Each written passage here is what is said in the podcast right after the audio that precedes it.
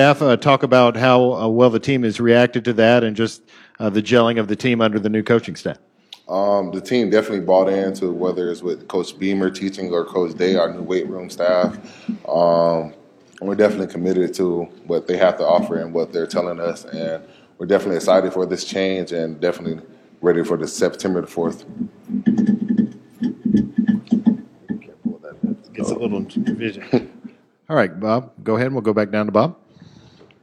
Yeah, it's obviously uh, Coach Beamer's first time as a college head coach. How's uh, what what kind of impression has he made on you guys? And are, are, you guys too young to know who his dad is, or if if you know about his dad, kind of what, what does that mean? Yeah, I guess the the family tree he's he comes from. Um, I feel like he definitely is going to live up to his dad expectations and this level his dad set for him. Um, but yeah, so far the last six months has been amazing. Um, the energy he brings day in day out is never a dull moment with him. Um, then he just the positive. He just uh, reinforces everyone with positive reinforcement and um, just just the feeling with Coach Beamer around is just amazing. Whether with the whole staff, like the vibe of the whole really Columbia's changed ever since he's he's been signed as the new head coach. So definitely excited for them.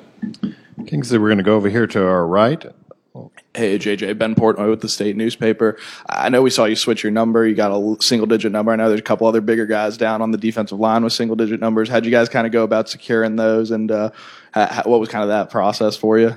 Uh, for me, honestly, it was probably I guess the standard Jaycee Horn set with the number one, and it's just for me like a mentality mentality thing. So in a sense where it's just seeing what Jaycee did last year, for me, I'm trying to have a daily reminder. I need to top that and um, go higher than he did, or just a little natural competition. But uh, yeah, there's definitely some other guys with lower numbers, and definitely a new look on the defensive line.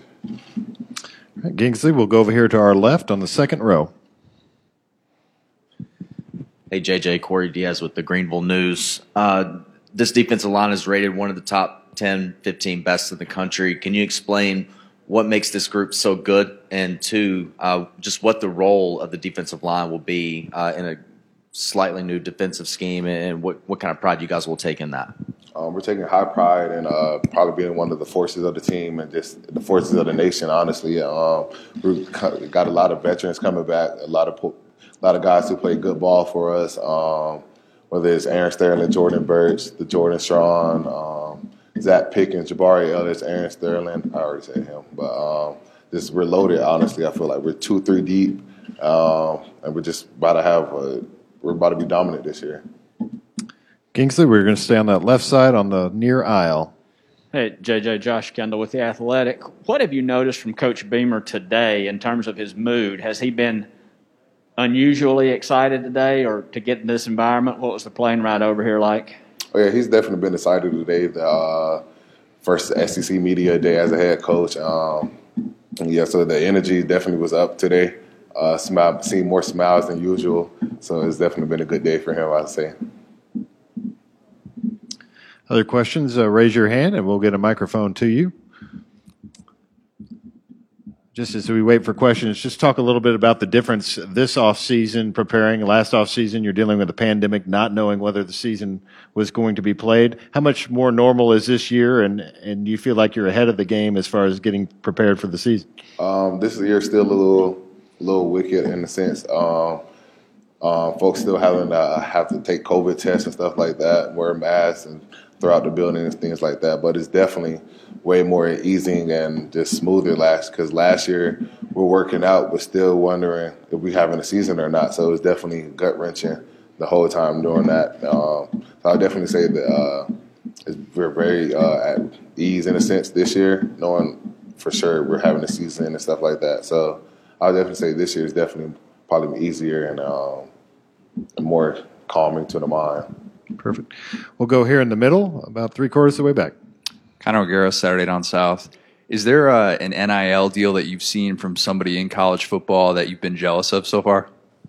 Um, none in particular. Um, I mean, yeah, nah, none, none really. Okay, we have another question over here on the right hand side. Hey, JJ Ben Portnoy from the state again. Uh, obviously, there's a tradition at South Carolina of defensive linemen, and in recent years, a bunch of guys that have been first round picks. Just to be the next guy in that line, what does that kind of mean to you, and how do you feel like you know you can kind of go about continuing that trend?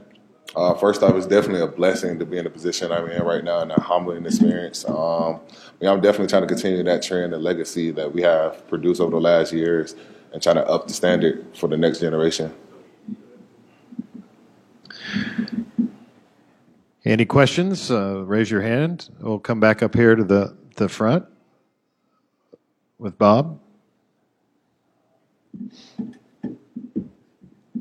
You're, you're on about five miles today or something. Um, as a player, how do you feel about the name, image, and likeness? And have you got any anything set up yet?